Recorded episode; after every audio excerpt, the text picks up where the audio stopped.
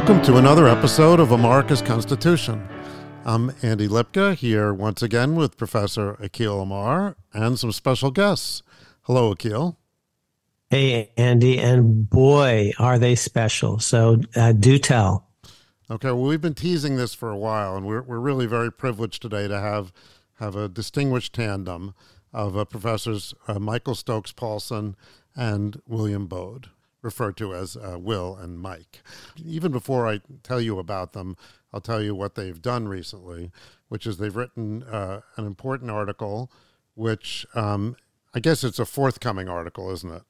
Um, but it's available now on SSRN and has been widely referred to and debated in the media and noted. And uh, the title there is The Sweep and Force of Section 3, of course, referring to Section 3 of the 14th Amendment to the to the Constitution, and quite relevant to the many trials of Donald Trump and the uh, the actual trials and the figurative trials of, of Donald Trump that are that are going on now. And actually, their article makes the case that even as we sit here today, Donald Trump is ineligible to, to be president because he's disqualified under Section 3 of the 14th Amendment. Uh, these two eminent and conservative scholars are saying in writing in a leading law journal that appropriate governmental authorities should, in their official capacities, refuse to place him on the ballot in the various states. So this has gotten major attention in the New York Times and the Washington Post and on all the major news shows. Eminent scholars and public figures, uh, including Judge Luttig on the right and Laurence Tribe on the left, have endorsed this position as recently as today, as we record this, in an article in the Atlantic and elsewhere. Uh, so today's episode, and hopefully in another part two episode, these two scholars appear here to speak about their article and the case they've made. Um, audience, you can now hear it for yourself uh, from these authorities for the first time because no major media uh, media outlet has heard directly from them. They've chosen to let their article largely speak for itself. But now that feedback and critiques have appeared. They're here to elaborate and to answer questions about their arguments. So uh, let's hear a little about them. So, first, Professor Paulsen. He is the uh, Distinguished University Chair and Professor at St. Thomas University. He, he received his uh, bachelor's degree from Northwestern, where he was a member of Phi Beta Kappa.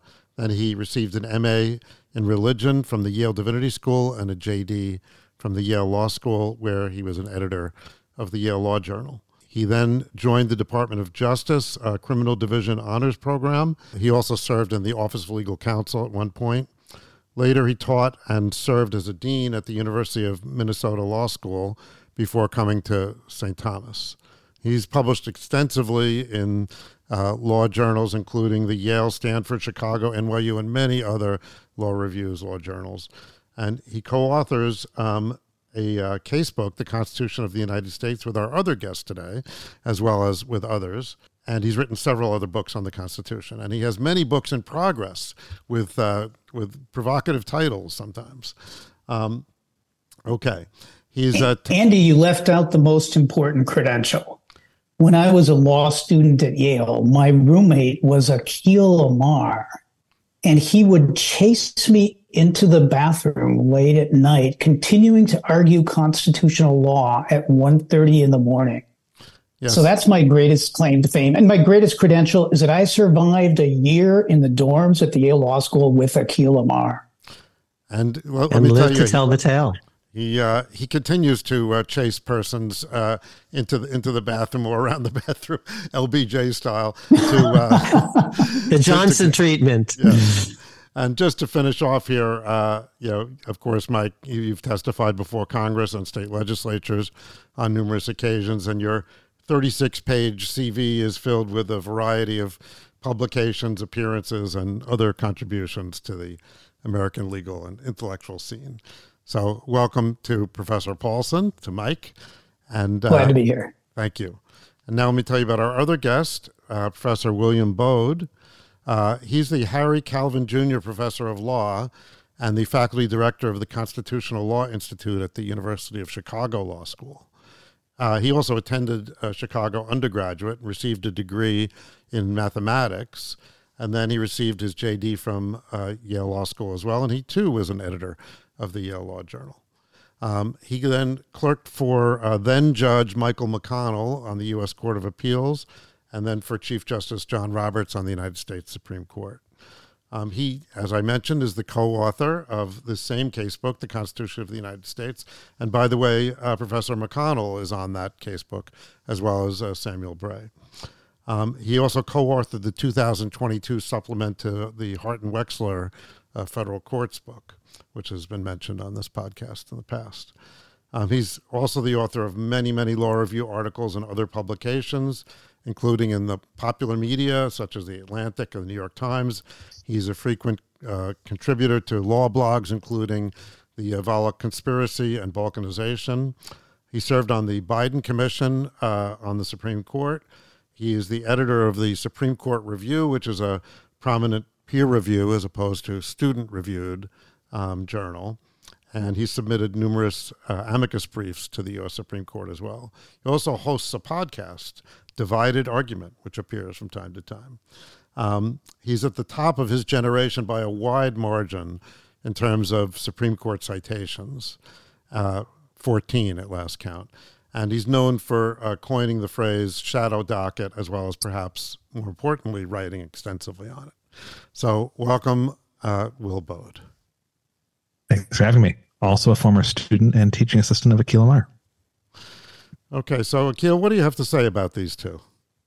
that you're about to hear for the first time from the duo that everyone in America is talking about. And if you haven't heard the news, then you've been living under a rock. They have written uh, a blockbuster piece with all sorts of very important consequential claims about possible ineligibility of Donald Trump to be president of the United States or hold any important public office. And everyone's talking about it. They have impeccable conservative credentials, as you've heard. They're both dear friends. One's my roommate. One's a, a former uh, assistant, um, as you've you've heard. And OCBS wanted them, and NBC wanted them, and Fox, and ABC, and MSNBC, and CNN, and they said no to all of those places and more.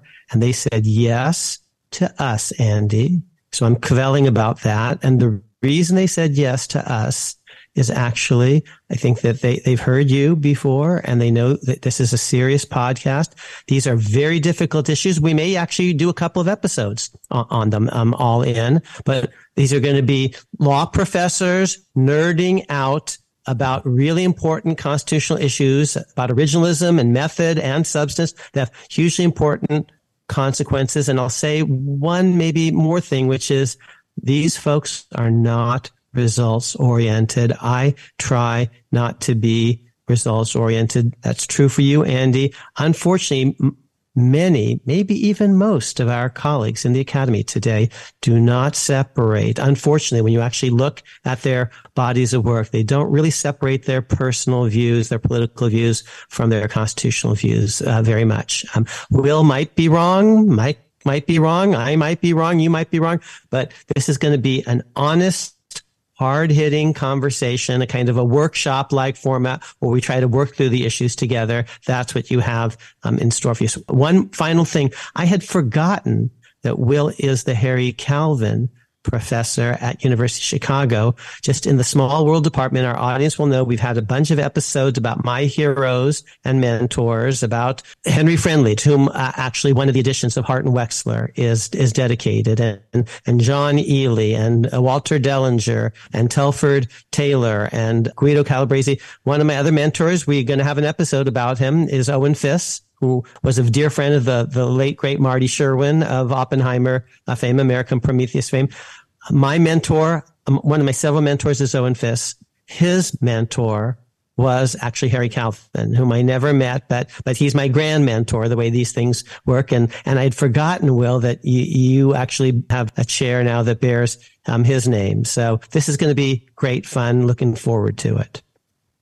Okay, thank you so much, guys, for being here. So, all right, let's get to the article. So, the sweep and force of Section 3.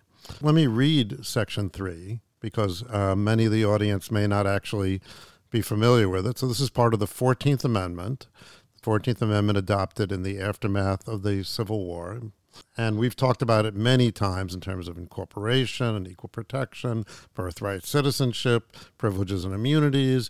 We talked for a long time about another uh, section of, of the 14th Amendment, which has gotten little attention uh, for many years, having to do with the debt, the national debt, with uh, Professor Balkin and also with Professor Prakash.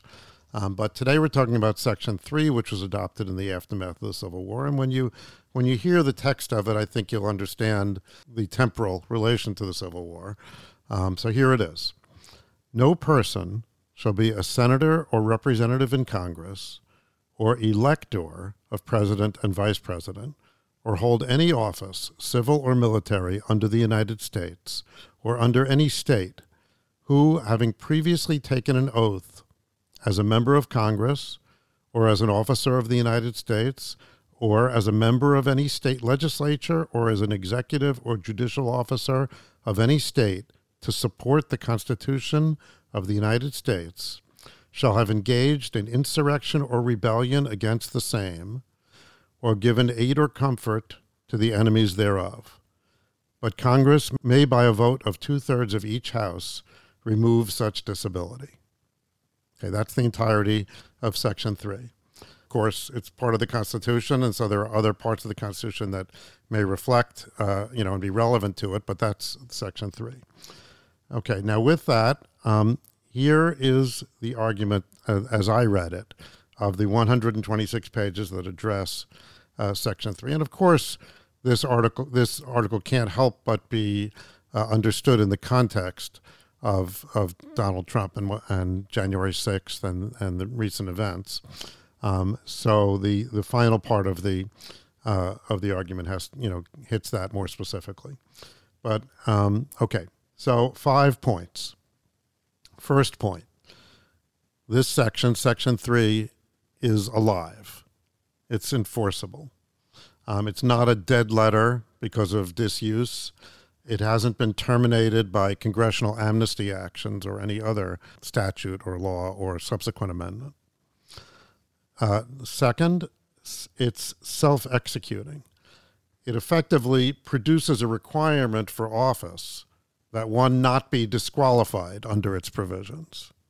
So it doesn't require any enacting legislation or other legislation from Congress in order to, to have its effect.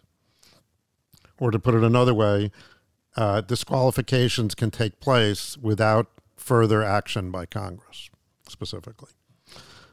Third, um, if there are earlier parts of the Constitution that are in conflict with this section, they're superseded in the context in which they may conflict by Section 3. For example, uh, bills of attainder, ex post facto laws, and possibly free speech aspects of the First Amendment. By the way, some of these words are verbatim from the article, but I'm not quote, I'm not putting quotes around them, so don't uh, don't uh, get me for plagiarism there. Okay, um, the fourth point is that Section Three covers a very broad range, or a broad range, you don't need the word very, of conduct and a con- and a broad range of officers. So it's not limited just to um, let's say, so the Secretary of State, you know, or something like that. It has a covers a broad range of officers, and and many conducts, not just, let's say, maybe those conducts that might be considered treason, for example. Um, and then, fifth point, which they make, is that Donald Trump, among probably many others, are disqualified from holding offices under the Constitution uh, under the terms of Section 3. So that's my sense of the of the points that the article tries to make as a whole. Obviously, many subpoints. So, um, Will and Mike, is that a fair uh, summary of of what you have to say there? Yeah, that that seems terrific. Well, I, I don't know why it took us 126 pages when it just took you two minutes to summarize. We must be law professors or something that we dig into every little nook and cranny of this. Um, Will, anything that you think is essential to add to that for you know a basic understanding of your of your argument? No, no, that's the that's the core structure of the argument. Okay, well, um, then I'd like to discuss some some aspects of it, and I'll I'll try to refer to specific things that you say um, in the uh, in the article. So you know, Akhil has said that one of the purposes and results of an originalism analysis is to reveal the big idea behind constitutional provisions. So, in terms of the big idea of Section 3, you say on page four of the article, where you describe the congressional thinking at the time that they passed the 14th Amendment. Here's a quote from the article If former Confederates held the levers of federal and state government power, effective reconstruction of the political order, and any hope of extending the full and equal protection of the laws to the newly freed former slaves would be at an end. Unquote. So, from that, it sounds like the idea is that we don't want to have insurrectionists in office. Um, however, um, doesn't the Section 3, uh, it seems to presume that one has taken the oath or an oath under the Constitution prior to this conduct. So, so if one is in an insurrection and then runs for office without having previously taken held office and taken the oath, is one disqualified? No. Okay. But is not loyalty to the Constitution the duty of every citizen, whether they previously took an oath or not? And what if this conduct took place while running for office? I mean, what if the losing candidate in a presidential election engages in these behaviors? Would they be disqualified from running again, from holding office? Presumably not. So, how do we reconcile this with the overall purpose? Um, so, someone who hadn't taken the oath but engaged in the same behavior would seem to present the same problem. So, therefore, it would seem that the oath is somehow behind the purpose of the amendment is somehow intrinsic to the purpose of the amendment. So, how do we explain this? that's a really interesting question, Andy. And, and Will, if you let me riff on this for a little bit and then you can jump in. One of the points we make in the article about originalism is a focus on the original meaning of the words of the text that's adopted. And sometimes the text that is adopted contains a rule that goes further than the specific historical, historical circumstances that prompted its announcement.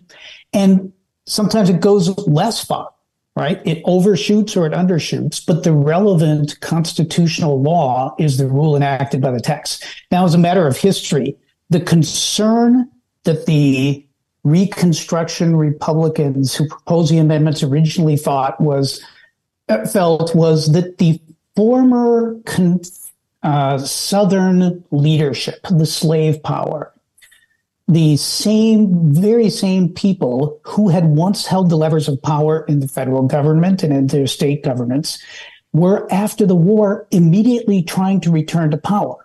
Right? Uh, it's like four Confederate generals, four colonels are sent to Congress by the newly partially reconstructed state governments. And a bunch of former Confederate cabinet officers. And, and the one that's just really outrageous is the vice president of the Confederacy. Georgia selected him as a senator. And this, we argue rightly, outraged the Reconstruction Congress because if you let the same people back in, they're going to uh, perpetuate the same policies. And so part of what they were aiming at was the power structure. There was an earlier version of the, this the provision that became Section 3, which would have disqualified not only from office holding, but from voting basically anyone who had engaged in insurrection or rebellion. It would have disenfranchised basically the whole South right after the Civil War for a period of years. As they went through the drafting of this amendment, they decided to back off from that and to key the prohibition to office holding, but insurrectionists or rebels and limited to people who had held office before and then violated their sworn constitutional obligation. At some point, it became a big part of what they were thinking about these people were oath breakers, right? They had sworn an oath of loyalty to the Constitution of the United States and then engaged in insurrection or rebellion against that same United States government and that same United States Constitution. In the process of working through the various drafts, even though addressed to a specific historical situation, they wrote a very specific rule. And the rule is both narrower than the historical circumstances and and this becomes important to our argument, it's broader. They didn't say we're going to ban former Confederate officers or persons who violated their oaths in the late war. And I think that language was in an earlier draft in the late war. They decided to viol- to adopt a general rule, a prospective rule that not just Civil War uh, traitors, but anybody who betrayed their oath to the Constitution and held an office that had required such an oath would be prohibited and it would be prospective. And general, it would apply in any circumstance where the rule applied. So, Will, I filibuster there for a little bit. Uh, anything to add or clarify or correct? No, that's great. See, this is how this is how we worked. You know, I would say something, he would say something, and then you know we would go back and like try to fix what somebody else said to try and improve it and sharpen it. Well, so to add a footnote, uh, you know, if you want sort of a shorthand for the big ideas, there's a great new book that just came out by, uh, or the first volume just came out by Mark Graber uh, about the 14th Amendment called Punish Treason, Reward Loyalty. Uh, it has sort of a summary, especially of the goals of Section 2 and Section 3, which he sees as the heart of the 14th Amendment. And especially in the wake of, you know, in the wake of the war, in the wake of the abolition of slavery, which in tandem with the three fifths clause will suddenly make the South have more voting power in Congress unless the 14th Amendment Section 2 has taken place. They're sort of confronting the new politics, the post Civil War politics, and thinking about how, how, do we avoid going back to just the same old thing or the same old thing but worse. Uh, and they're seeing, you know, seeing the same Confederate leaders into Congress really raises that specter. And so, exactly as Mike said, instead of they, they make a choice deliberately not to try to disenfranchise the entire white South, uh, but to instead go after the ruling political class. Now, of course, if you want to think about you know, they didn't, as you said, they didn't say, you know, in the late war or something like that. They didn't limit the, the, the Section 3 to the Civil War. So if, if you're not going to limit it to the Civil War and you're not, and that's not an accident, right? In other words, they considered doing that and they didn't do it. Um, so that means they're thinking about the future also in some sense. Um, so in, in that kind of a circumstance, it seems, uh, again, this notion of whether or not you took the oath or an oath um, becomes important. So if we think about that in terms of today, well, what's the difference between people that have taken an oath and people that haven't taken an oath that might engage in in in various you know insurrectionist activity or something like that? Yeah, I mean, I think it's hard to know at the time they're writing it what the future will hold. Uh, uh, they don't know that this is the last great civil war the country will have. Uh, it's easy to imagine there will be more. There are, you know, insurrections and Klan rebellions throughout the South in the years of Construction and Redemption. Uh, and there could be things like that. That again, w- one thing you mentioned that I just wanted to get to is this oath issue. And I do think there is something, there's something about taking a solemn oath to the Constitution before God and country that puts you on different footing with respect to the Constitution. You know, even at the time of the Civil War, they knew people like the Garrisonians and many others who who maybe denied the allegiance to the Constitution because they thought the Constitution was evil. And I do think those people who have never claimed to be part of the constitutional system are differently situated and less blame, blameworthy in some sense than people who have taken up the power that we, the people, have invested them with and then tried to deploy it for evil ends. Akhil? So that was a brilliant point that I hadn't really understood. I haven't read the piece with the kind of care that, that Annie has until this moment. So this is a podcast where we talk a lot about method. Will is a professed originalist and, and so is Mike. So am I. And someone like Scalia said he was an originalist, but Scalia actually didn't know much history. Scalia actually was really into words and that's perfectly okay. Um, but just you want to just know who you are. Are you a you know, a word guy. And Scalia's really into words, whether they're constitutional or not. He's into grammar and, um, and syntax. And he, he, he writes with my friend, um, uh, Brian Garner, all sorts of stuff. But he actually didn't know any history, like almost none, because actually he wasn't driven by a kind of that wasn't his passion to like uh, understand um, history. So Will said something really interesting. He actually you asked a specific question, like you know the oath seems to be really important, and he's actually now giving you something that you can't necessarily. The textualism is going to uh, get you to ask the question, but now he's actually going to give you the larger historical context. The key word is like the Garrisonians, because what's up with the oath? What's the difference between, you know, having taken an oath and breaking it and, and not having taken the oath? So one is you, you just think that's intrinsically more wrong. And a second, Mike Paulsen um, argued earlier, they want to limit the scope because actually they got to get the thing enacted. And if they disqualify too many people, this is looking backwards. That's going to be a problem. This, you know, you're working backwards. Like we asked before, well, do you start with the sentence or something? Uh, and thinking about whether to convict someone or not. What you know, figuring out what the right punishment is, and then what crime should be therefore charged, given that the person deserves to spend five years in jail or something. What's a good five year, you know, um, offense that we can we can charge? So you know, you know, sometimes you work forward. Okay, what's the crime, and then what's the punishment? Sometimes you work backwards. Well, what's the punishment? So what's the crime we should we should charge? So Mike actually said, gee, one of their practical concerns is not sweeping too too broadly. That's going to. But but Will just said, here's another thing that they're actually thinking about. Many of these are anti-slavery crusaders themselves and and they are in the system. That's why they're the senators and representatives. Um, they've taken oath. They have many people that they very morally admire. The Wendell Phillipses of the world. Yesterday, I just wrote a passage about how Wendell Phillips and Charles Sumner. Oh, they both went to Boston Latin together. And then they went to Harvard College together. And then they went to Harvard Law School together. And they actually are classmates. They're within a year of each other. And they hate slavery with a passion, both of them, and maybe equally so. But Wendell Phillips actually says the Constitution is an agreement with hell, it's covenant with death, fie on it. I, I'm not going to take any oath or loyalty. You know, I believe in a higher law. And Sumner says, oh, no, it's actually an anti slavery document. It's not a pro slavery document. I'm going to run for office. I'm going to be in the system. I'm going to take oaths and then try to, to work within it. Um, my friend Mike Paulsen is actually in his head right now thinking, ah, this is our teacher, Bob Cover, talking about like different ways of thinking about a, an imperfect constitution. Do you argue against it? Do you try to ameliorate it?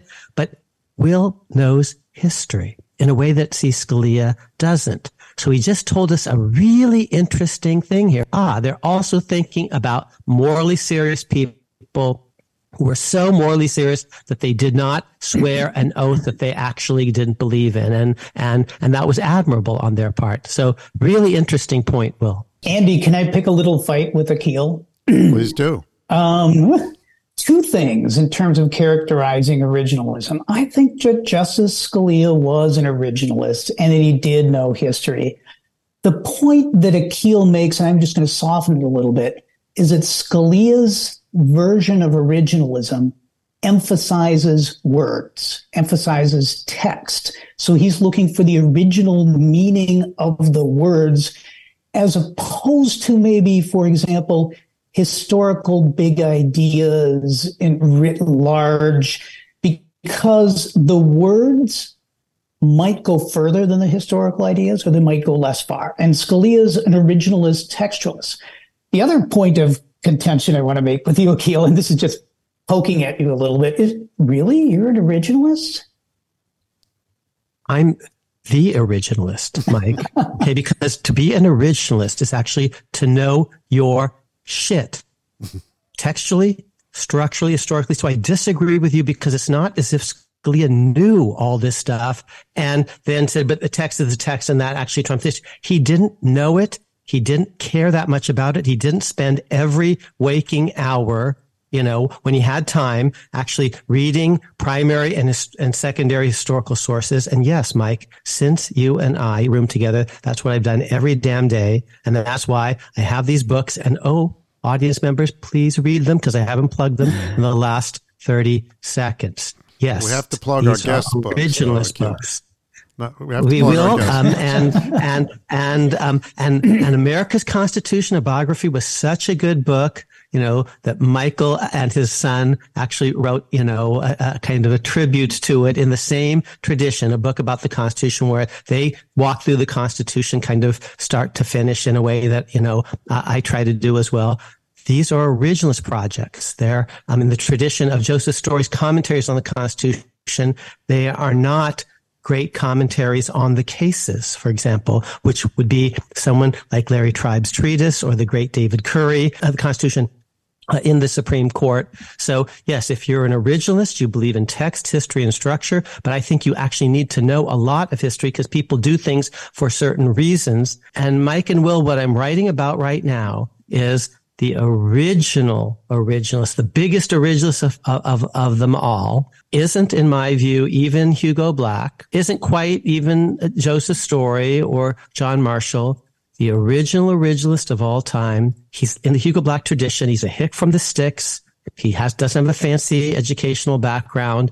He has it where has a library card, and that's about it. And his name is Abraham Lincoln and he becomes president and he's a departmentalist and he takes oaths really, really seriously. And, and as he's about to take his oath, he actually says, I'm about to swear, you know, a solemn oath in heaven. And if you take oaths seriously, that's going to make you a departmentalist of a certain sort because your oath is to the Constitution and not to the case law. It's going to make you an originalist of a certain sort because your oath is to the text of the Constitution. You see, this Constitution. And as, as, you know, conventionally understood, Lincoln is an astonishing originalist. Read his Cooper Union address. He's, he, he becomes president, in my view, this is the argument I'm making in, in, the new book, because he's actually the greatest originalist of the century. Otherwise, he's a nobody from nowhere who never did nothing, but he's a lawyer who really believes in the Constitution and will study its history because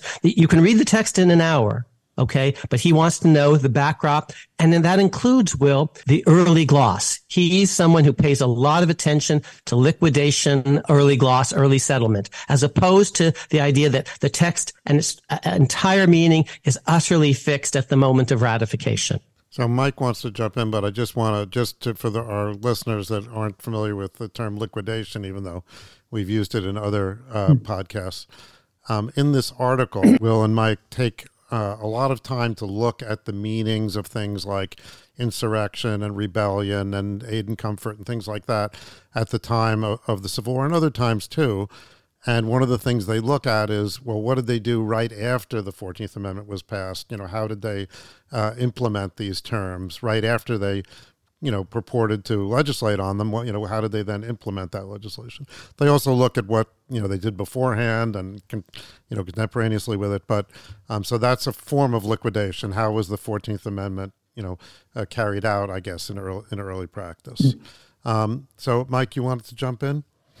Well, Akhil and I might disagree as to certain people whether they're originals or not, but we agree big time that Abraham Lincoln is probably the most important constitutional interpreter uh, of the U.S. Constitution of all time, in addition to all of his other attributes. You know, great leader, great politician, uh, great moral figure. He was, I, I, have argued with Luke, my son, in this co written book that we uh, published about uh, nine years ago now. What's the name um, of the book?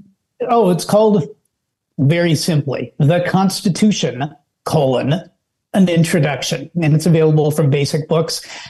Yeah, and we need some more sales so that we can do the updated edition because things have happened between 2015 and 2025. And so we're looking to clear out the old inventory and go to new. But I want to make a point of important methodological agreement.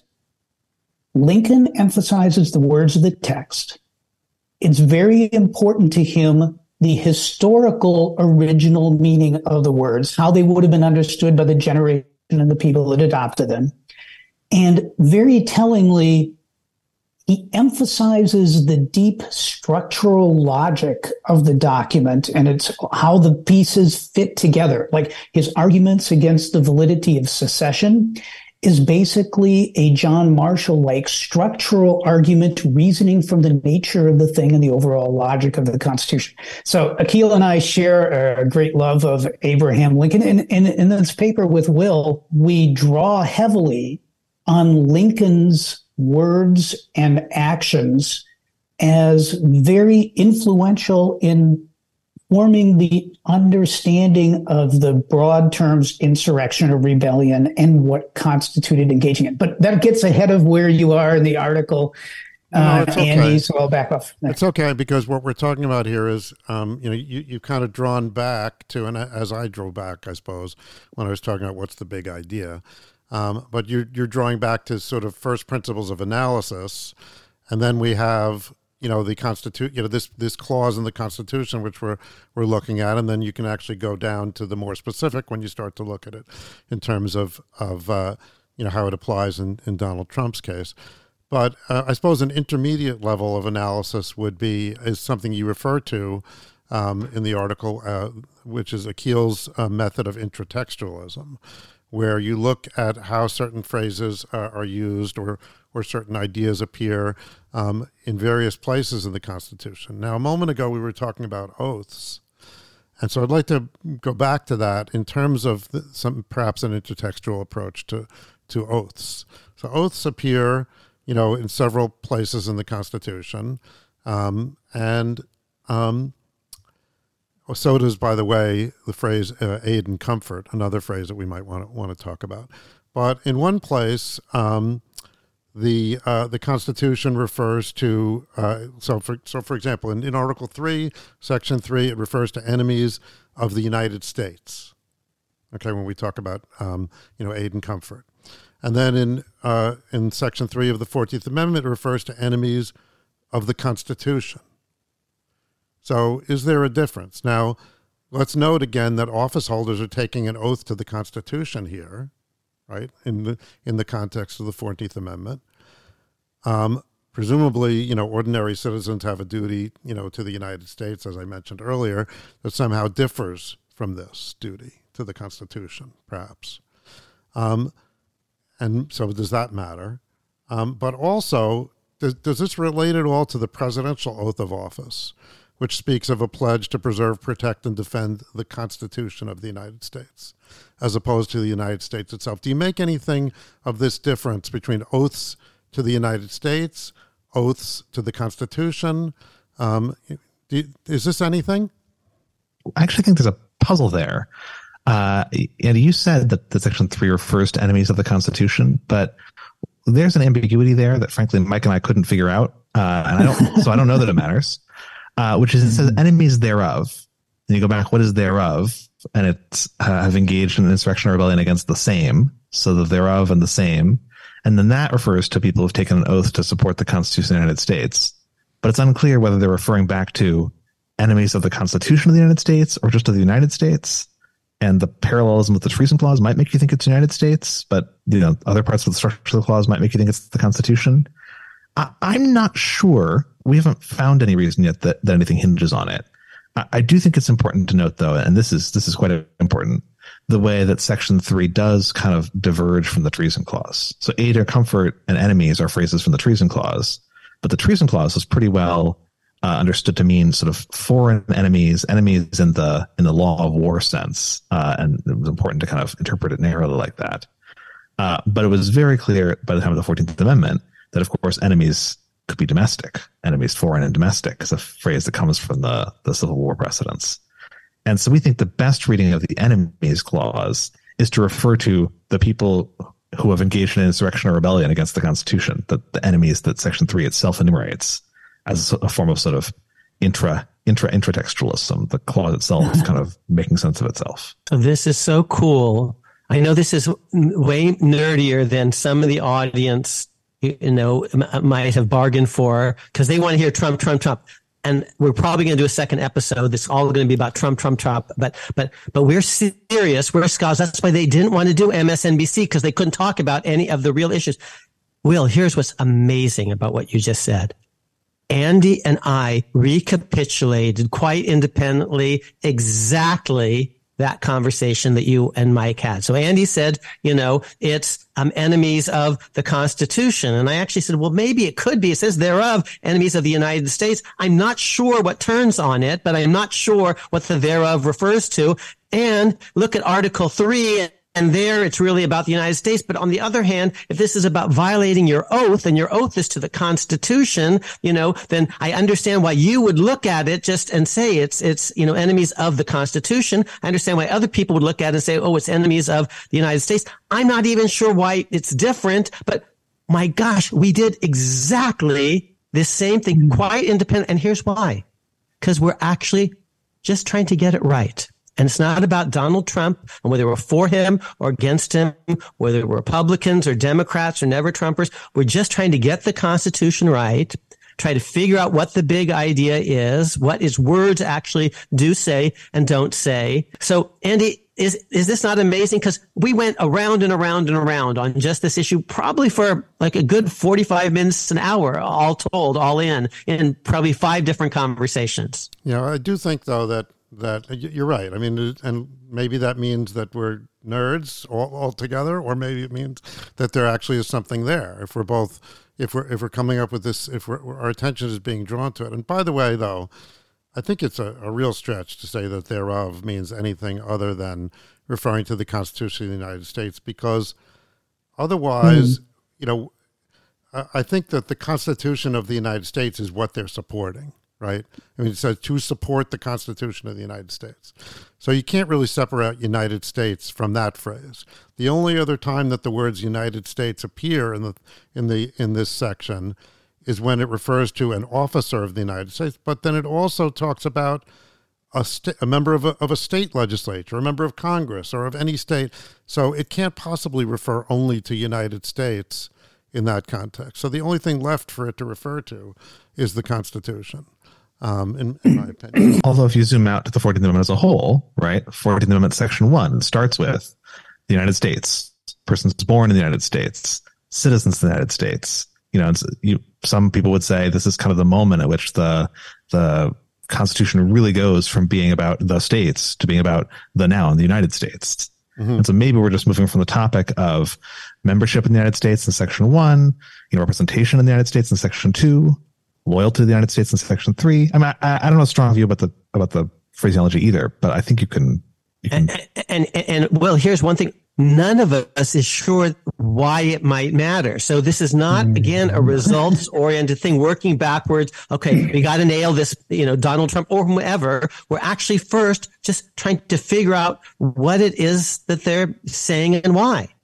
I was gonna, just going to say, you know, we, it took us a long time, obviously, to, to work on this article. Uh, and for a lot of the time we were working on it, I was not sure what the answers to some of these questions were. Um, you know, it, it took a lot of historical evidence about insurrections for me to be convinced that something like January 6th was an insurrection in the constitutional sense, which I, I think it was but I didn't know that when we started writing it. And and an audience, this is the reason that they wanted to come on this podcast because these are what this is what serious scholars or ju- who actually believe in the Constitution, originalism. You know, I actually believe that.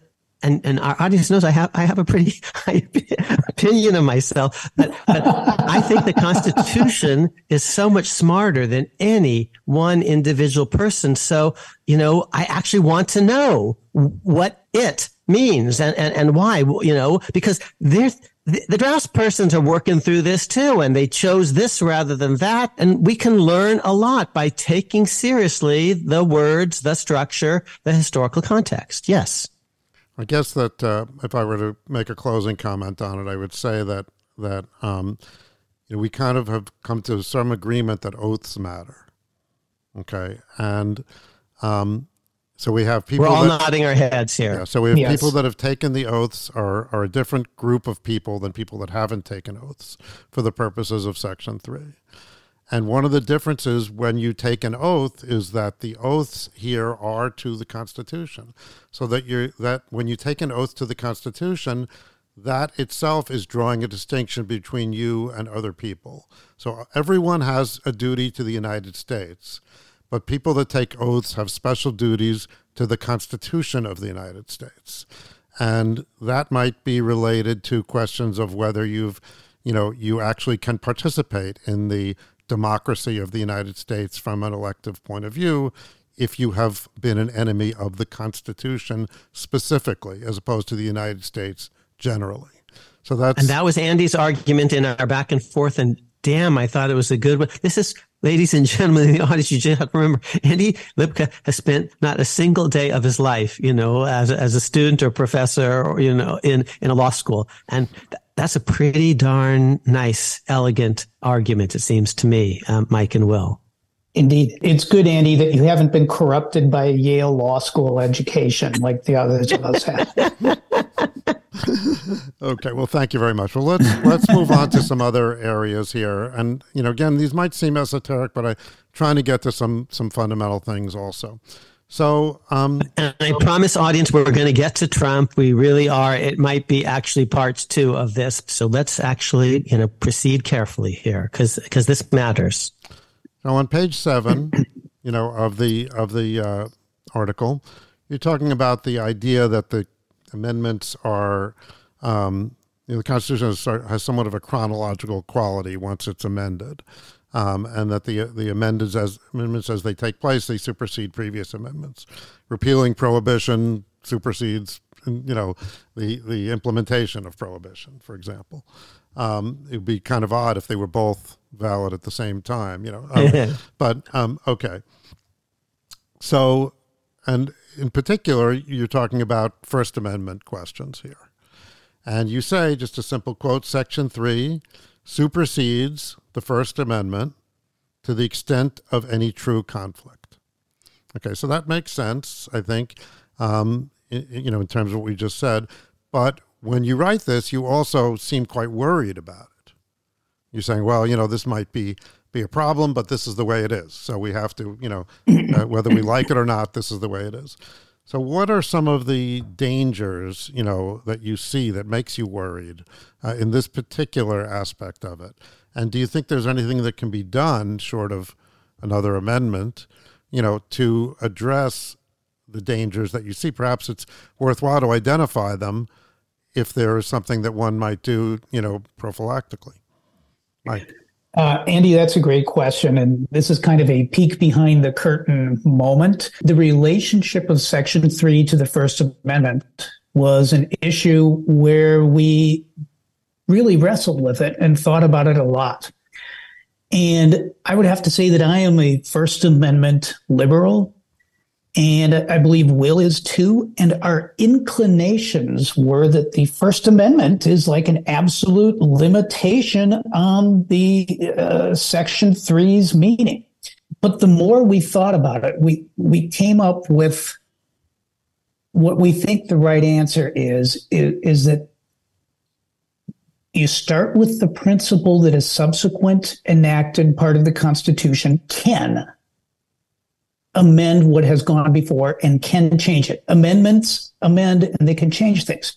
So to the extent of any true conflict, the First Amendment would be superseded as to the meanings of insurrection and rebellion and these sorts of things. Now that's troubling to us because as one of our critics has said, you know, what happens if this power, this meaning of the Constitution, is placed in the wrong hands. And, and we, we are pretty candid about that. That is a danger.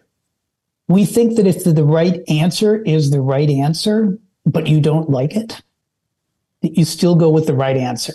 That the remedy for prospective abuse of a constitutional provision is to remedy the abuse, and you don't distort the actual meaning of the Constitution. So we thought that the first step is to harmonize the First Amendment and Section 3 to the extent they can be harmonized. And there's a lot of harmonization, right? First of all, the First Amendment does not reach every, uh, does not protect every expression or, or verbal statement. It does not shield conspiracy or solicitation to a crime or incitement to violence or materials support for criminal or illegal activity as liberal as we are on the First Amendment, its protections are not absolute. By the same token, insurrection or rebellion does not reach very much in the way of pure speech, right? So there isn't very much of a zone of tension between the two, but we say to the extent there is a conflict or a tension, you go with the meaning of the later enacted provision. The First Amendment does not negate Section 3, But as you read section three, you realize that its meaning is informed by some backdrop principles, and uh, and they are probably slightly less aggressively pro free speech than in the modern era. But there's a significant degree of overlap. Will, if I said it about right? I think so. I mean, look, it's not a coincidence that the one, you know, major scenario applying Section Three between Reconstruction and 2021 was to Victor Berger, uh, basically a socialist newspaper editor in Congress, whose exclusion, I think we, we say in the paper, probably went too far. Not because of the First Amendment, uh, although, you know, what he was doing would be seen as protected speech now, but because of a sort of overzealous interpretation of insurrection and rebellion. So I do think the the worry, of course, is that is that you can have a third red scare where you say, well, gosh, if Donald Trump is disqualified under Section 3, then anybody who voted for Donald Trump should be disqualified under Section 3 for giving aid or comfort to, you know, an insurrectionist under Section 3. And then if those people seize power, they'll say, ah, well, actually, anybody who tried to bar us from power was engaged in a rebellion against the Constitution, so you should be barred under Section 3 you know, that's obviously no way to run a civilized country. But I think part of the mistake it, people make is in assuming that the First Amendment is the only source of these kinds of principles. They say, oh, you know, I learned a bunch of free speech law, free speech case law in, you know, law school. We've either got, we've either got the Brandenburg test or uh, it's carte blanche. But, you know, you have to take all the provisions of the Constitution seriously and look at what is insurrection, rebellion, engaging in giving aid and comfort. Well, so okay, and yeah, and you mentioned so Mike, you were talking about you know in directions of in, uh, definitions of insurrection and rebellion, and now Will, you're talking about aid, aid or comfort as you know. So these are different areas where the First Amendment may may come into play. I think the in particular, uh, you know, aid aid or comfort can can be. I, I think is more likely, perhaps, to go into areas of of speech. Um, so let me give you something that might be you know, sort of in between here, or may not be a First Amendment question per se, but I want to follow the logic uh, of some of what you say. Um, so um, on page seven, uh, you say, here's a quote, it falls to us to fulfill our duties to, you know, section three in brackets. Okay. Um, these include duties of legislative bodies, state and federal election officials, executive officers, and perhaps others to take up the Constitution, including Section 3 of the 14th Amendment, and wield it faithfully and forcefully against its enemies. Unquote. Okay. So this speaks then, I think, of an affirmative duty to enforce Section 3. And what is that duty? It's a duty to the Constitution, after all. Um, so presumably, uh, those who commit acts that merit disqualification under Section 3 are enemies to the Constitution. That's essentially the plain meaning of, of, of, Section 3. So, does that mean that to fail in this duty to disqualify those whose disqualification is mandated by Section 3 would itself give aid or comfort to the enemies of the Constitution that you just that we just identified, and therefore subject those officials to fail to enforce it if they had taken oaths to Section 3 sanctions. So I'm thinking of the Republican debate last week when the candidates are asked to raise their hand if they would, this is not exactly on point, but to, to support Donald Trump even if he's convicted, okay, in, the, in these various trials. So that, that, I mean, I could see a scenario where they're asked that same question, you know, about about Section Three or something like that. Um, if you, you know, um, so do you do you feel so? Is that a the logical uh, conclusion to to your reasoning here? Andy, can I offer a softer version of what you just proposed? By the way, um, I should say to our audience that everyone is laughing here. yeah. no, we're um, laughing because it's such a clever point that only rarely do our best law students even begin to approximate and to repeat andy we're kind of astonished that that someone you know without you know, formal legal education would just so quickly say, ah, because this is how it spirals out of control. If actually you have a duty, it's self-executing to to exclude these folks who um, uh, uh, violated their their oaths, and you don't do that, does that make you yourself a kind of oath breaker, such that that you that actually then have to resign immediately? Because you, you, know it, it's uh, uh, the I was telling Andy, it's like when Descartes you know walks into um, Rene Descartes, um, a, a, a French restaurant, and the waiter says, "Will Monsieur have you know um, a consommé?" And he says, "I think not." Poof. You know, so so the minute you actually don't do your duty, actually you're you should be disqualified. Um, that that's that, that's why it's a it's a brilliant question, Andy. It really is. That's why we're we're all smiling. And we do make this point in passing and talking about the duty of all officers to faithfully enforce the Constitution. And this is in part two or section two of the article. We say that the obligation of sec that section three is itself directly enacted as a constitutional rule. You don't need any implementing legislation. It just is and it is operative right away it then becomes the obligation of everyone whose duties turn on application of Section 3 to some area of their governmental responsibility to faithfully imply it. And we do make the point that those who have sworn an oath to support the Constitution, legislators, state secretaries of state, most state election boards, courts, obviously, have a duty to faithfully carry out the Constitution.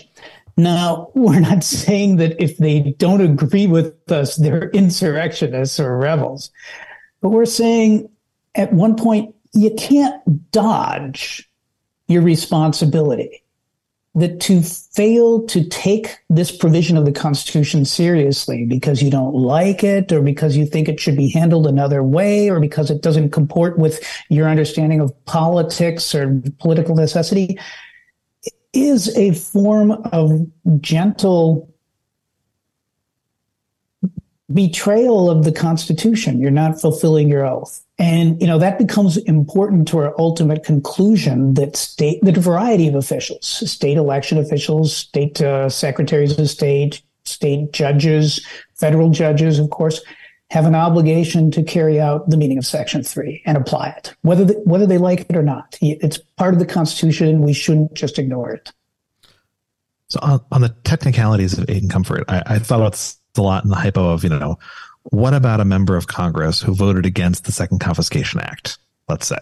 Uh, are they giving aid or comfort to the enemy uh, by, you know, making it harder to harder to levy the war? Or what about Andrew Johnson? Um, who does a lot of things that, from the point of view of the radical Republicans, are you know giving aid and comfort to the enemy. And so far as I can tell, at a minimum, you know, the aid and comfort prong, maybe less so than the engage in rebellion prong, has an intent uh, assumption to it, somewhat like the assumptions in criminal liability.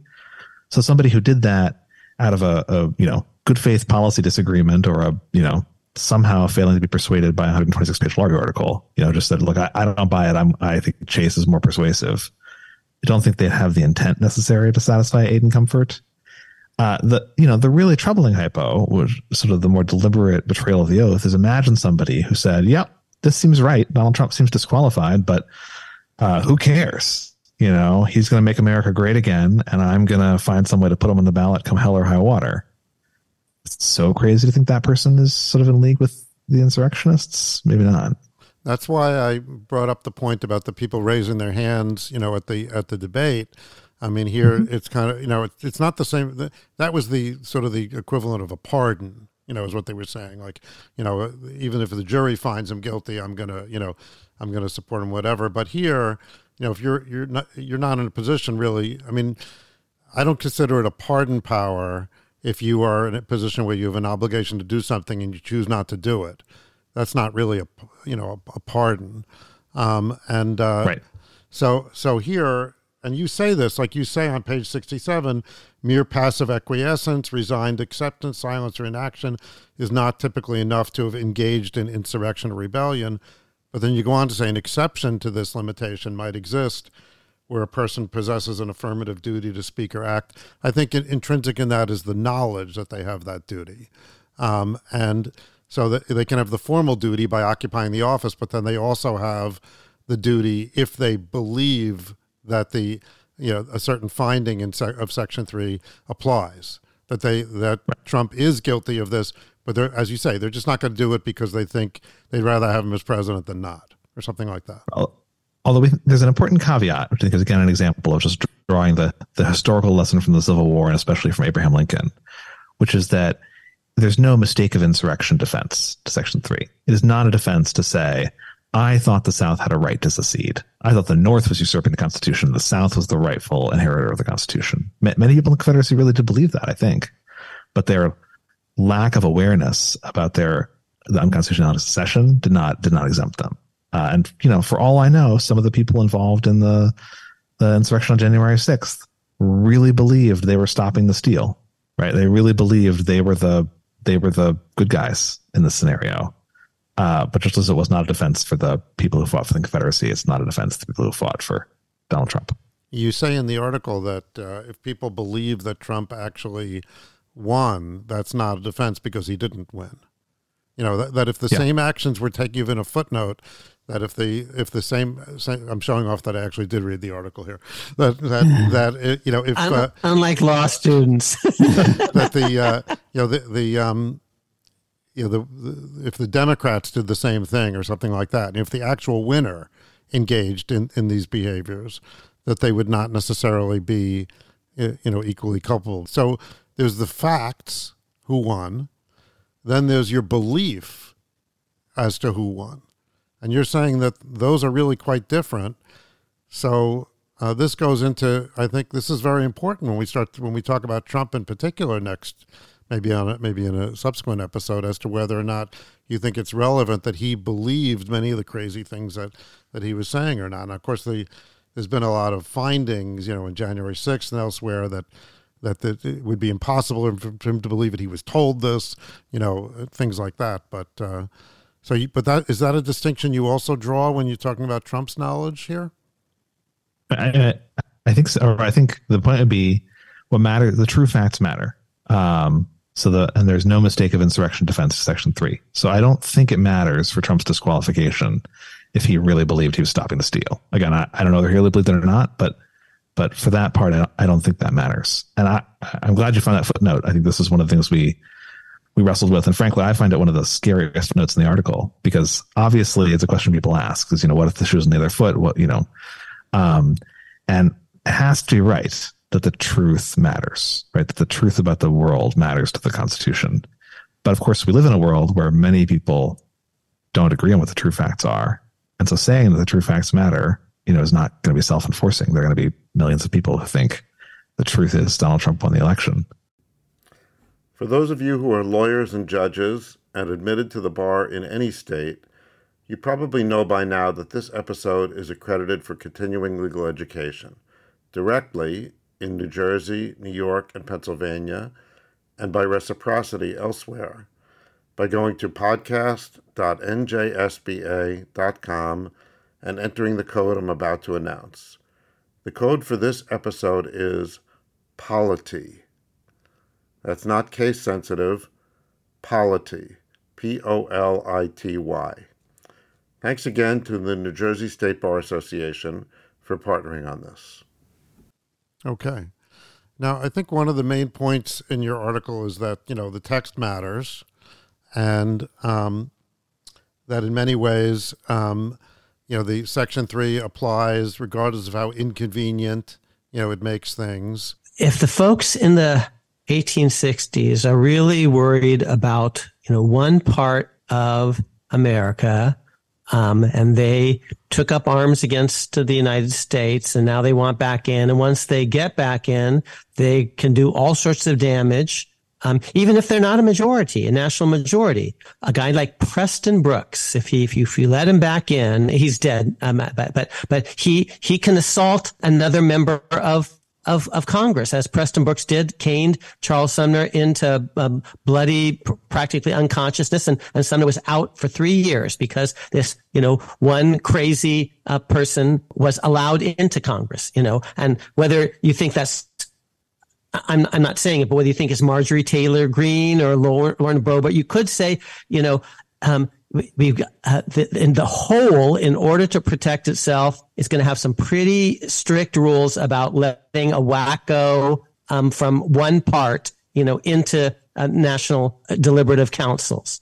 Okay. And so we're, we're, we're going to really insist that on disqualification, but is that the same test textually it is, but it's the same test you should apply if now we're talking about someone who actually um, is, has got the support not of some weird little district, uh, outlier district, but actually of the nation as a whole. Textually, yes, it applies, but but in application, do you do you have the same? Do you apply it with the same you know zealousness and strictness? Because now you're you're dis enfranchising, so to speak, you know, a much um, greater number. You know, you don't quite have the whole protecting itself against the wacko part, you know, structural concern. So this is also related to the intuition of sort of the undemocratic nature of Section 3 and the question of to, how zealous do we need to be about it, the more we trust democracy, right? So the, the South is not going to be able to foist President Jefferson Davis on us by themselves. They don't have enough electoral votes to do that.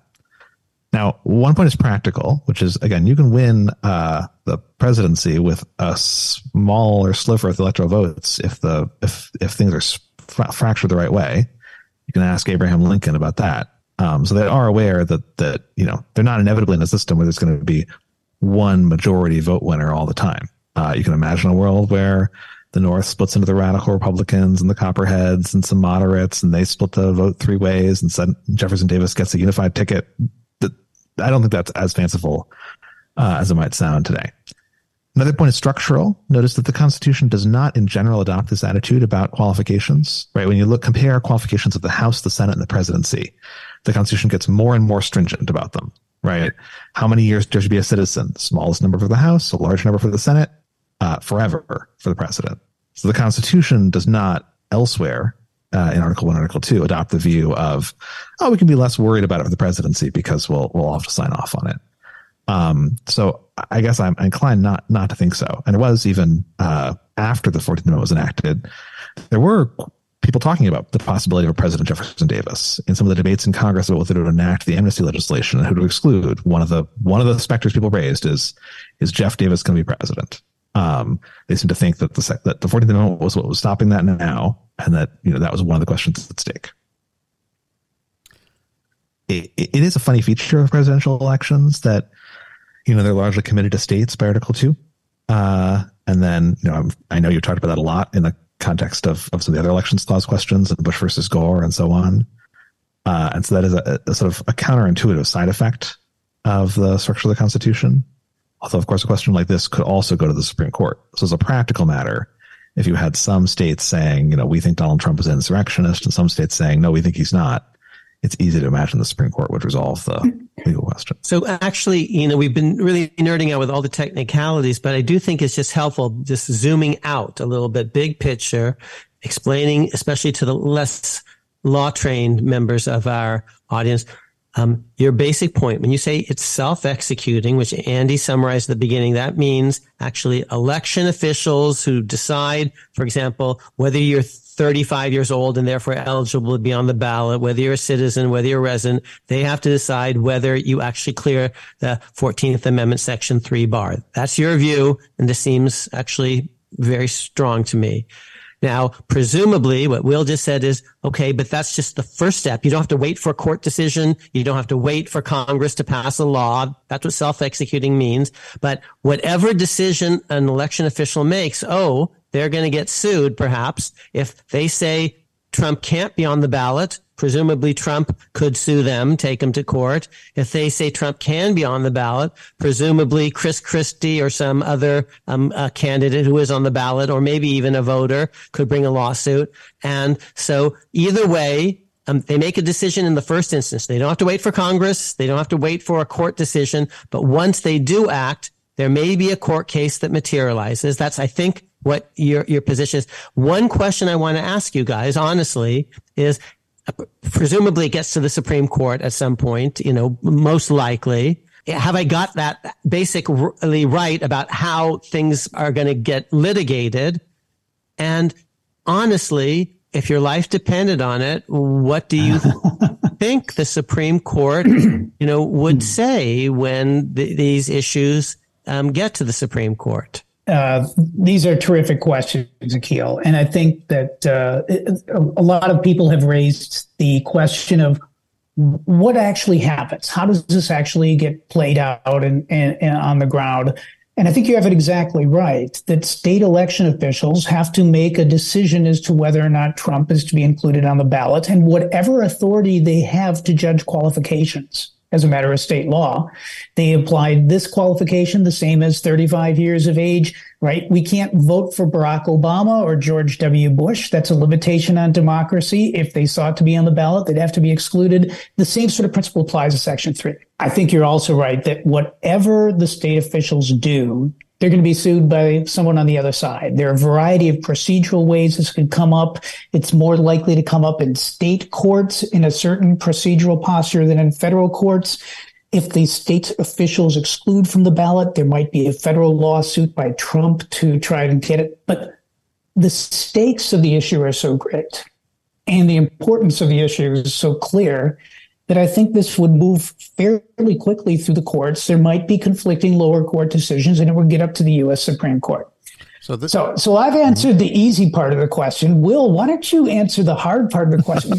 what do you think the nine justices would actually do? I, it, and it's interesting. While I give him time to think about that, that formed no part of our analysis right? As we're thinking about these issues, we're trying to think what is the correct answer? What is the objective original meaning of the Constitution? With a certain naivete, assuming that, of course, when this gets to the Supreme Court, the justices will read our article right. and be persuaded as to the meaning of the Constitution. But as a predictive matter, and then once Will gives, yeah, and once Will gives his answer, I'm going to have a quick follow up. Okay. Uh, I don't know. Uh, the short answer. The, the, I am sure that every justice will have the first instinct of, can't we duck this somehow? Um, uh, and I'll just say, I think when you look at it, it's very hard to figure out how to duck it. You know, the standard, one of the standard tools for ducking it is to say it's a political question. But to say it's a political question is to say that the political officials, the secretaries of state, get to make the decision, which would have the consequence of letting them exclude them from the ballots. That won't feel like ducking it. So then you want to say something like, well, maybe it's the opposite of a political question. It's a it's a it's a question only the courts can decide, but we're the Supreme Court, so we'd have to decide it. So then you end up where Chief Justice Chase was in Griffin's case, where you try to say, well, maybe nobody can do anything until Congress does something. But I think it's really hard to endorse that reasoning with a straight face if you look at it. Um, that's part of why we spend so much time on that case is because it's a major precedent, and and I think it's just very hard to imagine the court really being able to endorse that. And then I, I, I don't know what they would do. I mean, I, I hope they would look at it, you know, clear eyed. I hope they would ask themselves sort of the three questions in the right order. Was the election stolen? No. Was January 6th an insurrection in light of that? Yes. Did Donald Trump engage in it? Yes. I think the third might be the hardest question. I could imagine them saying the election was not stolen. January 6th was an insurrection. But this like engage in aid or comfort question is the hardest one. I, I could imagine, but but I'm really not sure and that and that's what we're going to talk about more in the next episode. You know, very fact specifically, but the follow up involves two wrinkles. Before you follow One. up, Akhil, I just want to finish this question for a second, which is what is the court in that kind of a scenario? What would the Supreme Court's job be to decide? Are they supposed to decide whether um, whether the state secretary of state, for argument's sake, was acting in their proper in their capacity properly. Uh, in other words, did they have the ability to make that ruling, or are they going to judge if their ruling was right or wrong? This is where what we call the procedural posture becomes very important, and because there are so many different fora and procedures and standards of review, it, it may matter a lot exactly what the you know how the question gets to the court and what the factual record is and what standard of review is asked to apply. But mm-hmm. but they'll in some way be asked is what happened below, you know, correct or not? Right. Sorry, Akhil. So, so the the wrinkles are the following. Um, I'll start just two words: Lisa Murkowski. Or let me just say a different way: write-ins. Even if you're excluded from the ballot, you know, on election day, you know, people can spell Trump. And related to that, I think my position is the ultimate judge is actually not the Supreme Court. It's the Congress, and it's not the vice president, you know, Pence or Kamala Harris.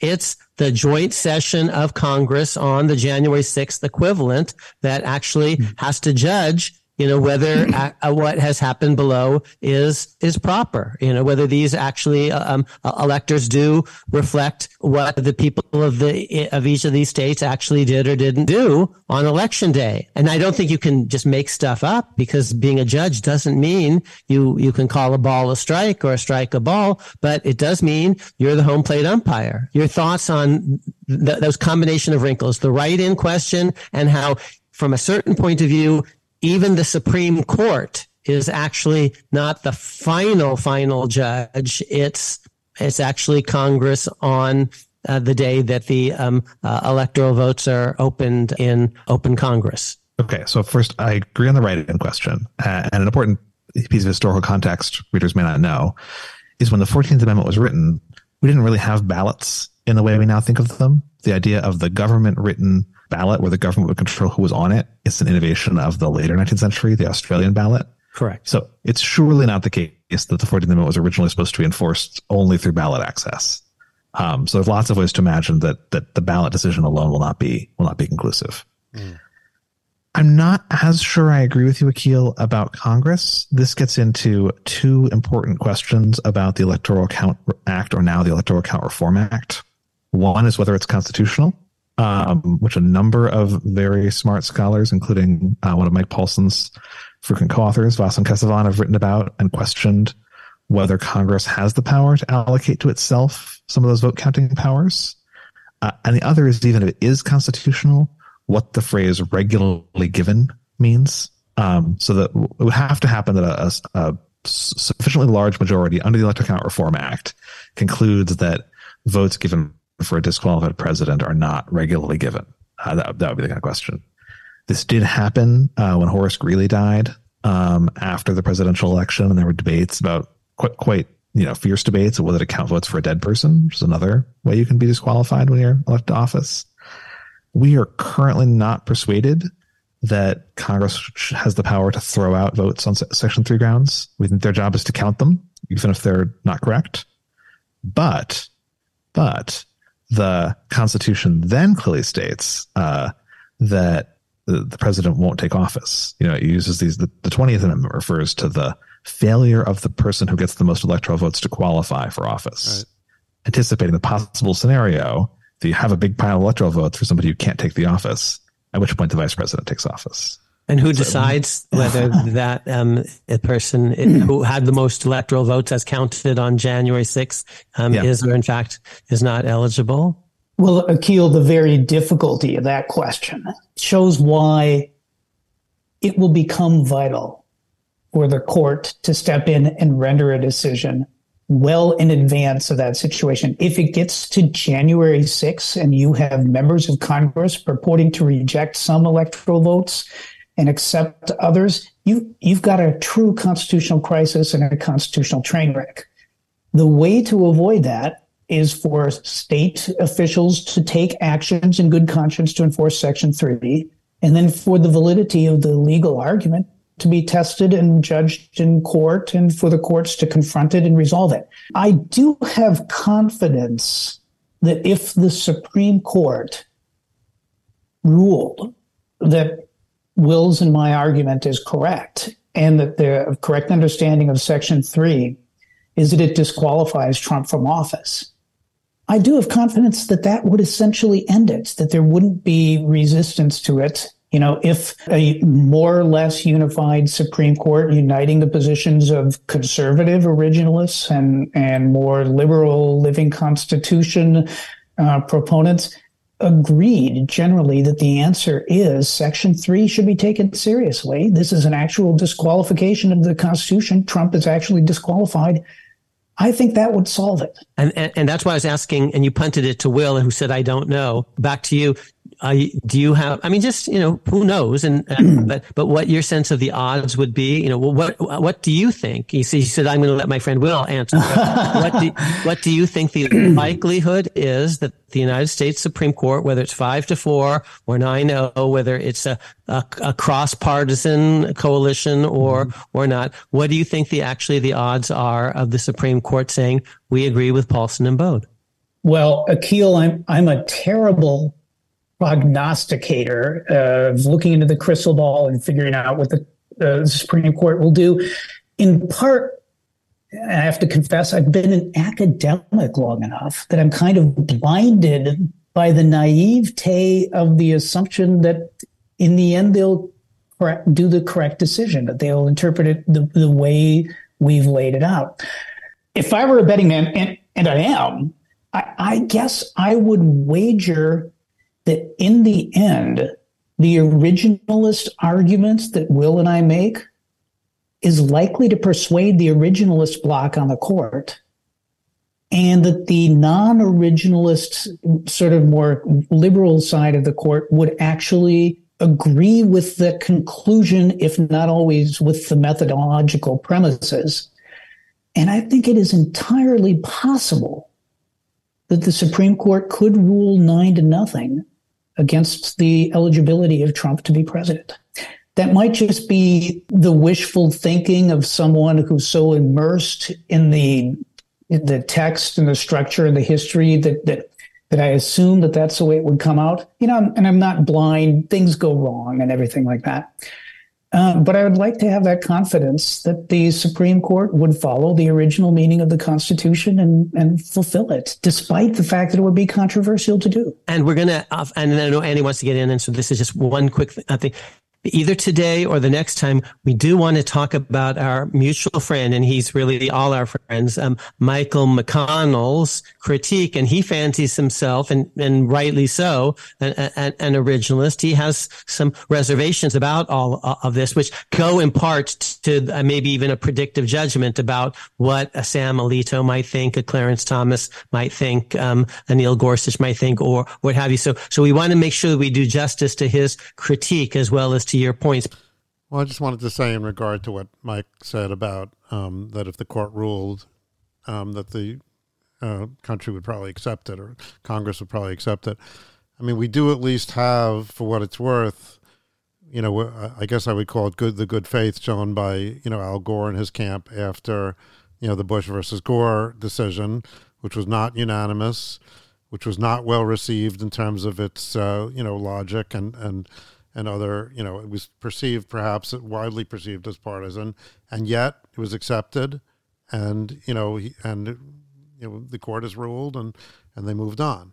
So you know, and uh, so the fact that that took place can only be, help. I mean, it may not be decisive, but it could only help in terms of the, the likelihood of the country accepting, uh, you know, round two going the other way. All right. Well, so, you know, and we've been talking a little bit about what how this might play out. Um, and, you know, this distinguished commentator, uh, Professor McConnell, Judge McConnell, I guess, um, former judge, uh, has has weighed in on the Volokh Conspiracy blog, which Will you you contribute to frequently, I know. So our audience knows who we're talking about. Former judge Professor Michael McConnell is uh, by acclamation, uh, perhaps the preeminent uh, conservative originalist scholar in, in America today. He's a co-author with Will and Mike on a casebook. He's Will's mentor. Will was a law clerk, as you mentioned at the beginning. Andy, just reminding our audience, not just for the Chief Justice, um, but before that, the year before that, for then Judge McConnell. He, he's a personal friend of mine, and we hold him in very high regard, all of us. Um, and and so does all America. He is the single most cited person, I think, or one of the two most, most cited active scholars by the United States Supreme Court. And he has a different view. And that's why we're taking him very, very seriously because he's earned that right, it seems to me. Okay. So in this piece, and again, this is not a law review article, it's just a blog post. So um, he didn't have 126 pages to make his, his case. Um, but here, here are the two major points that I garnered from it. Perhaps you you, read, you saw others. Um, the first one, I, I, in my colloquial way, I said that it uh, that he's saying that the Section Three creates a mess, and therefore should be interpreted in the narrowest way possible. And so here's some uh, a quote from from the uh, blog post. He says, I, "I worry that this approach could empower partisans to seek disqualification." Every time a politician supports or speaks in support of the objectives of a political riot. Imagine how bad actors will use this theory. If that is what Section 3 necessarily means, we have to live with it. but in my opinion, we should seek the narrowest, most precise, least susceptible to abuse definition that is consistent with history and precedent. In the absence of actual engagement in actual insurrection, judged as such by competent authorities, we should allow the American people to vote for the candidates of their choice. So, a couple things in there. This kind of like let democracy do its thing. And also, he seems to not take like aid and comfort too seriously there. But anyway, um, your thoughts on this uh, this critique? As Akhil said, Michael uh, McConnell is a luminary. I've known him since 1984 when I was still a law student and a summer clerk in the Solicitor General's office. And he was a young assistant Solicitor General, and we've been co belligerents in many cases. And, and you know, he, he I, I love him as a brother he's wrong on this. Let me just sort of make what I think are the, the sufficient points. What is driving his concern are basically political considerations and policy implications rather than legal analysis. He invokes that this would be dangerous if used in by the wrong hands or used in the wrong way. Um, I think it's Joseph Story who originally said in his treatise that the possible abuse of a power is not an argument that doesn't exist as a legal matter. It's an argument against its abuse. And I think that some of these hypotheticals Michael posits are just ones we address in the article and say this is this is a different situation. They're kind of straw man arguments. Now he's concerned that this could go wrong. At one point, I think he asked a rhetorical question, what could go wrong? And his implication is this is a bad thing. You know, this would be dangerous. We shouldn't unleash the Constitution on the political system.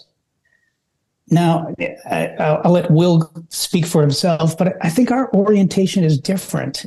I think it is that if the Constitution means what the Constitution means, you don't tame it or defang it because you don't like some of its implications, right? You follow the logic of the constitutional provision where it leads you and you adhere to it rigorously. Um, the approach that Michael uses is, is, actually reminiscent of this case we severely criticized by Chief Justice Salmon Chase, where the he, where Chase argues that the policy inconveniences of the case and the the the the how much it would upset the existing structure of the Southern political order is a reason not to adhere to the actual literal language of the Constitution. I think I joked with uh, Will as we were looking at Michael's comments that, that, that Michael is kind of the the ghost of Salmon Chase past. He is letting his concerns about other situations, his concerns about the policy implications, uh, drive his constitutional interpretation. He's sort of looking at the perceived undesirability from a certain standpoint of the results as a reason, I think he's pretty explicit, to read the Constitution differently. Can we read it more narrowly? Can we, can we defang it and make it less potent uh, than it is? And, and I just think that's the fundamentally wrong approach. You don't pick the conclusion first and then try to craft reasoning that gets you to the conclusion you desire. You adopt what you think is the correct reasoning and follow the logic of that where it actually leads. Yeah, I, I very much agree with Mike, especially about the sort of the methodological divide. I guess this reveals, at least on this question. Um, I also, you know, nothing has given me greater pause than hearing Michael McConnell's skepticism and about this argument. nothing else we've heard has given me greater pause than than that. But still, uh, you know, I think I think Mike's right about the way to approach this question and and to follow where it leads. You know, we have a sentence uh, in the conclusion of the of the paper uh, that's sort of designed to respond to this instinct that says disqualifying candidates and officials from office is not something to be done lightly. But Section Three was not enacted lightly. You know, it's true. It's a big deal, right? The, the to disqualify people who otherwise would get majority support is a big deal. That's a thing that that democracies don't like to have to do. Uh, but the framers of the 14th Amendment realized they had to do it. Uh, and they put it in the Constitution. And so part of what we're doing is just trying to, to make sense of the, the consequences of that. And I am struck on the sort of the joke about, about Chase. You know, this is kind of the story of the 14th Amendment over and over again. The 14th Amendment contains a lot of big, important provisions in Section 1, Section 5, and over and over again in the Supreme Court during Reconstruction and the Supreme Court in the 20th century. You know, you see people saying, boy, do we really have to do this? You know, incorporate the Bill of Rights? Really? Uh, recognize the privileges or immunities of citizens? Really? Uh, let Congress enforce the constitutional amendment? Really? Uh, and you see this instinct of, of well, maybe, you know, maybe we don't have to. Maybe nobody will make us. Uh, and I guess I, I worry we're seeing that again in Section 3. And don't forget the words "the right to vote" in Section Two. First time those words appear in the Constitution. Yeah, and never taken seriously. Uh, or almost never. Um, okay, and I think that you know, I, actually, when I when I read all this, I I that's why I sort of was stressing. I think in part some of this business about the damage to democracy that can be done by some of these people, and that um, you say, well, it's it's the democratic instinct, let the people choose, regardless of of. But but some perhaps, uh, you know, Akhil represented. Uh, uh, advised the Senate on the impeachment of a judge that acquired his office, um, you know, through illegal means. And you might say, well, they voted for him, you know, but you know they voted for him under damaged circumstances. So, you know, in one way to think about the, this section of the Fourteenth Amendment is that it it offers a protection for democracy that the people themselves are unable to offer. And, and I mean, I, w- I will say there's an irony. It's not just about Trump. There's an irony about making the democracy argument in the context of the attempt to overthrow the 2020 election. Right? It'd be one thing to say, we don't need Section Three. We have elections in this country. We just accept the results of the elections. We don't need Section Three. But I don't think we can take for granted that we have elections in this country and that we honor the results of those elections. Mm-hmm. And so it seems a little rich to say that you get to both attempt to overthrow the results of an election, and then when people try to enforce the rules against you, uh, complain that people are not holding off elections. Right. I mean, I think that, that that's my point, although much more, much better exactly. expressed. Okay, very good. Akhil, your thoughts on this? Because I know you have you have some sense about you know sort of interpreting things narrowly in in certain contexts. Well, I think this has been a great seminar on method, um, and uh, a great history lesson about what actually serious people had to think about as they tried to put the country back together after a, a great civil war, testing whether this nation or any nation um, so conceived and, and so dedicated could long endure. Okay, so this was a spectacular history lesson and a great seminar on originalism, constitutional method. Um, Mike gave us an amazing prediction that it's possible the Supreme Court might agree with them 9 0 on the ineligibility of Donald J. Trump to be president of the United States going forward. That's a big headline going forward. Here's what we have, and we've, we've engaged the, the most thoughtful critic um, and most important thus thus far, at least in some of his big points, uh, Judge Professor Michael McConnell. So we have more on McConnell. And frankly, we have to talk more about the application of all of this to Trump about whether he really engaged in it, what exactly is the threshold for an insurrection, what's aid, and I bet we talked a little bit about enemies and enemies of whom, but much more to actually because if we're if if Donald Trump is going to be you know ineligible wow, I think we owe our audience and the country more discussion of some of the specific details of intent and other things as applied to Trump. And I think, uh, and talk more about uh, another McConnell critique. And that's what part two will be, I propose. So, Mike Paulsen, Will Baude, thank you so much. This was really, really great. And uh, if I had to read a 126 page law review article, that's the one I wanted to read. So, thank you very much. Thank you, Andy. Thanks, Akhil. Thank you. Okay, great.